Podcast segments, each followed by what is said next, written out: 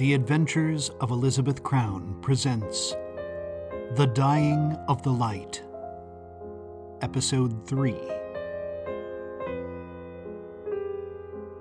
Of all the things to happen next, I hadn't anticipated breakfast, and in a greasy spoon no less.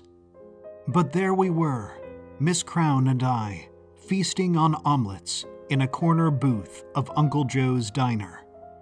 The place was alive with activity, the stools packed with lunchers. I'm surprised I've never been here, I mumbled. I live just down the way. Do you? said Miss Crown. In Point Breeze? That's right. Miss Crown sipped her coffee. You'll forgive the crowd. I can assure you nobody will care what we discuss here. I set down my fork and dabbed at my mouth. I'm just glad to get some food in me.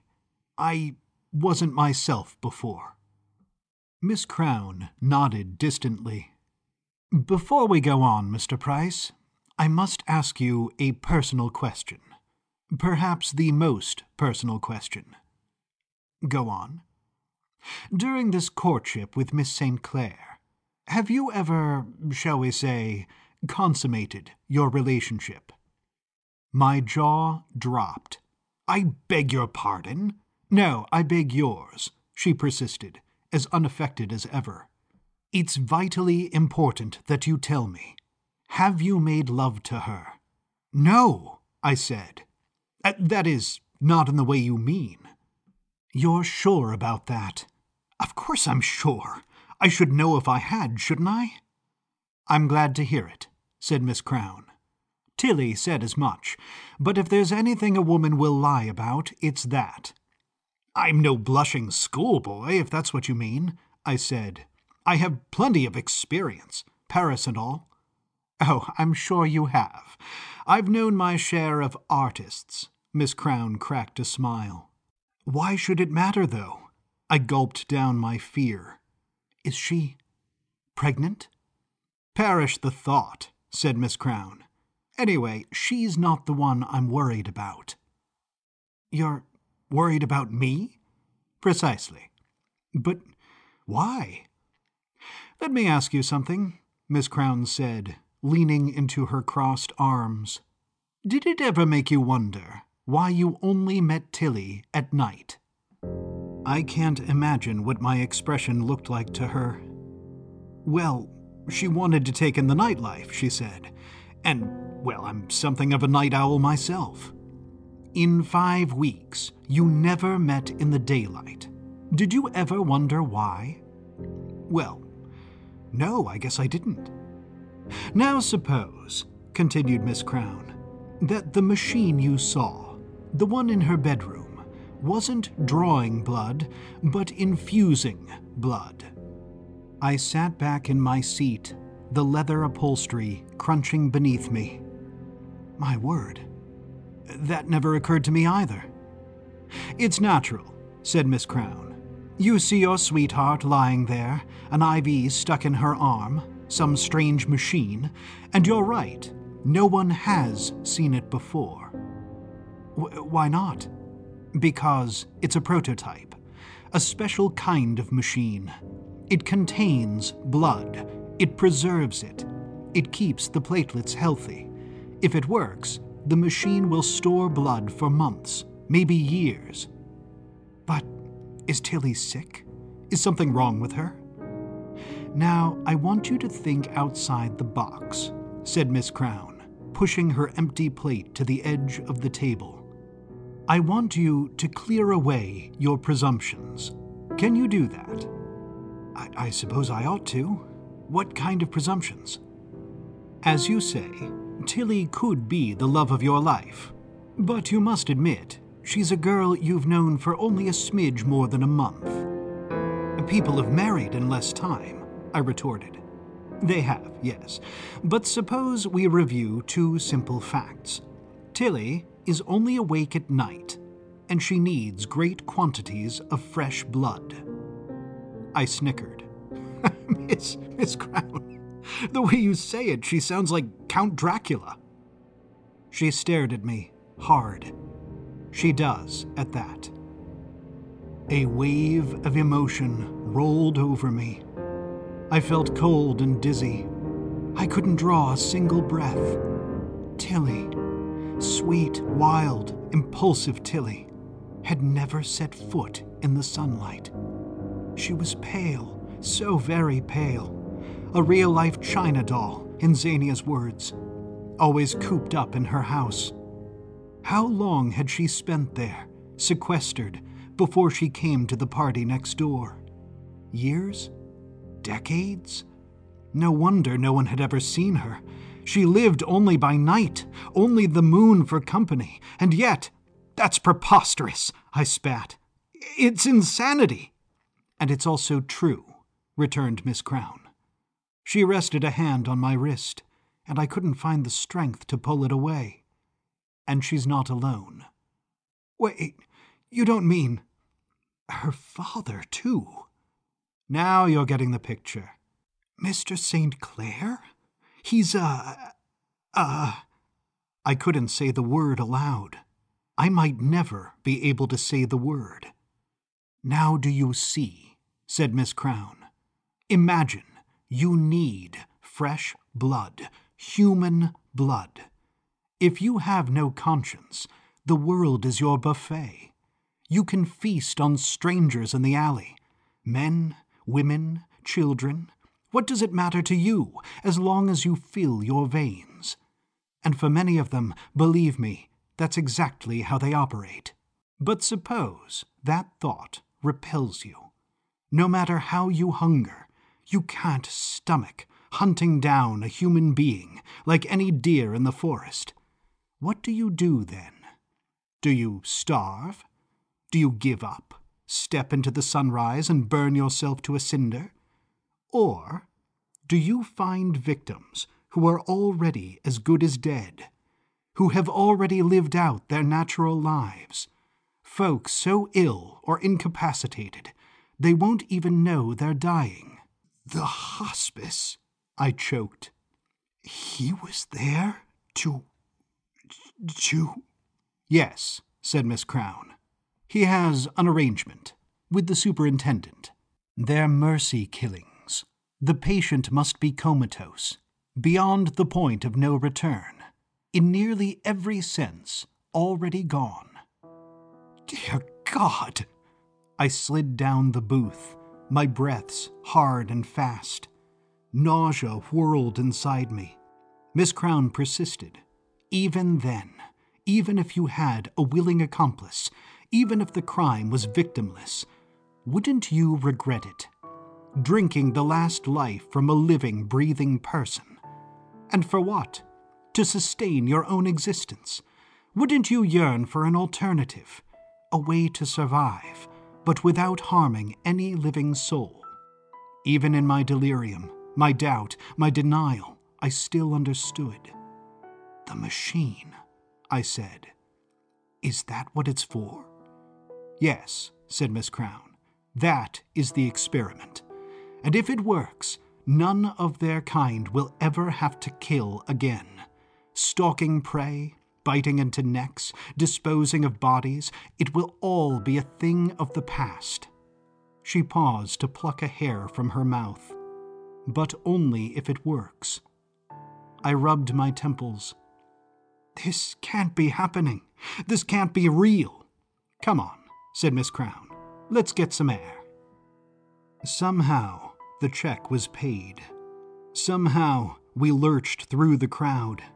I must have looked awful, bumping past the other diners, haggard and sweating through yesterday's clothes. But I was drowning in thoughts. The world barely registered. Even the sound of traffic outside, the yapping of a dog, the spritz of rain, couldn't distract me from my grievances. Look, said Miss Crown, Julien and Tilly are the same as they ever were. They're still good people. You're right to love her. And now, knowing what she's trying to do, you have all the more reason to love her. I do, I cried. I do with all my heart. Miss Crown leaned against a mailbox. She bit her lip pensively. But, Whit, You have to understand, they're sick. They have an ailment, and there is no cure. And this sickness, well, it can spread. Spread? I bellowed. How so? Miss Crown looked down the tracks at an approaching streetcar. This is my ride, she said. I'll be in touch. But what do you mean? I begged. How does it spread? The streetcar squealed to a halt. Miss Crown bounded forward, climbing the steps. The bell clanged. She turned toward me, offered a grave smile, and said, Consummation, Whit. If you consummate your love, you'll never see daylight again.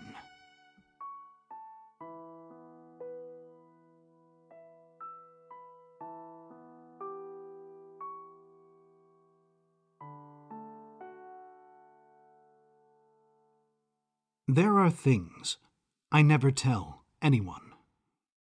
I never talk about my brother, Jack. I never describe him the way he was smart, strong, a great football player, a great joke teller. He was halfway through college when he caught a cold, and that cold became Spanish flu. And suddenly, he was gone. I never describe what that loss did to my mother and father, how forcefully they decided never to speak of it, how efficiently they erased his photographs from walls and albums.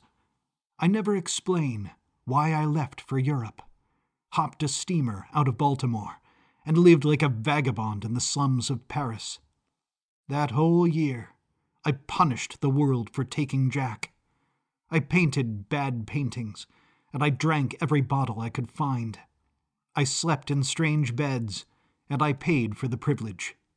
I reeked of unwashed clothes.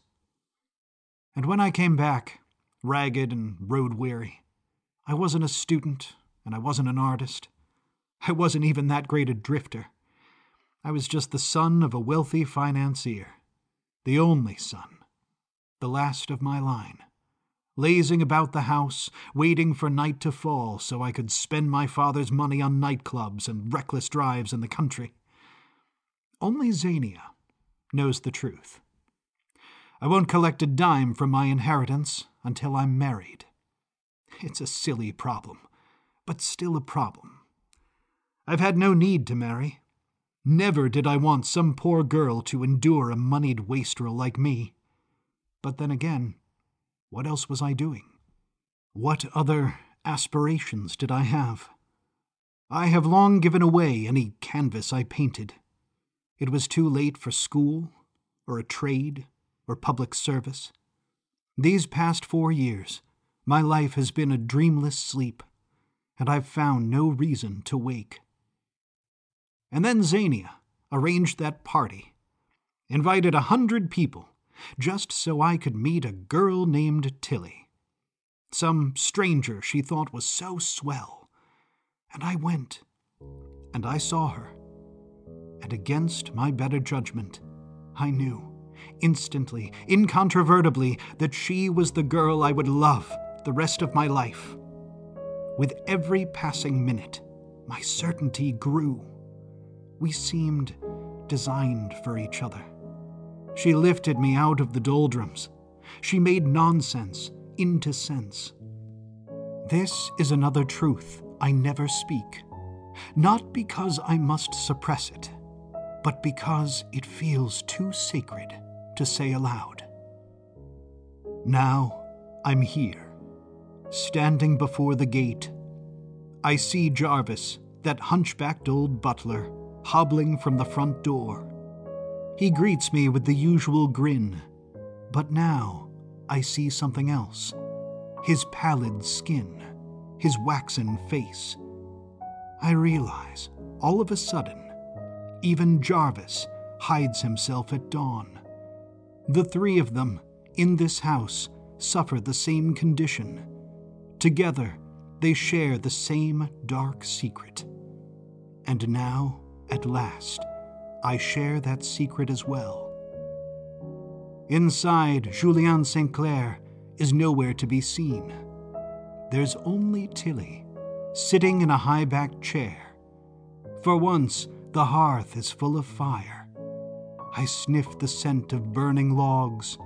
Orange light flickers across Tilly's cheeks, and I see that she's smiling. I go to her. I kneel down. I kiss her hand. I lay my head in her lap. I feel the warmth of flames, the cool of her skin, and it all feels so good, so right. I love you, I say. Her fingers stroke my hair. I feel a droplet on my forehead. I look up, and for the first time, I see her cry. Tears of joy. I know everything, and she knows I know. Let me show you something, she says. We get up and we go to the sliding door. We step inside, and I see those piles of cinema reels.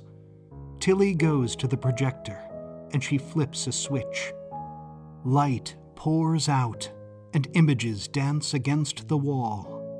She adjusts the focus, and I see wild mustangs galloping across a prairie. The muscles pulsate behind their flaring manes. There is no sound or color, only the silent grayscale of moving pictures. This was how I learned about the world, she says. For 63 years, all I had were books, and then photographs, and then movies. And then, at last, my father let me go out. He trusted me to step out our door. He wanted me to taste real life like any other girl. And then I met you. Tilly rounds the projector and presses herself against me. We hold each other in the shifting threads of light. So much time within these walls, fighting those desires, praying for a cure, dreaming that one day she could walk among regular men and women imagining what it was like to step onto a tennis court and smack a ball over a net. Draw me. She looks up into my eyes. I want you to draw me. And for the first time, I remember what it's like to put a pencil to paper, to turn lines into shapes, and shapes into figures, and figures into portraits. I want to draw her again and again, even if it means a century in the dark. A machine to keep us fed, a secret way of being. For her, I would pay any price, even the dying of the light.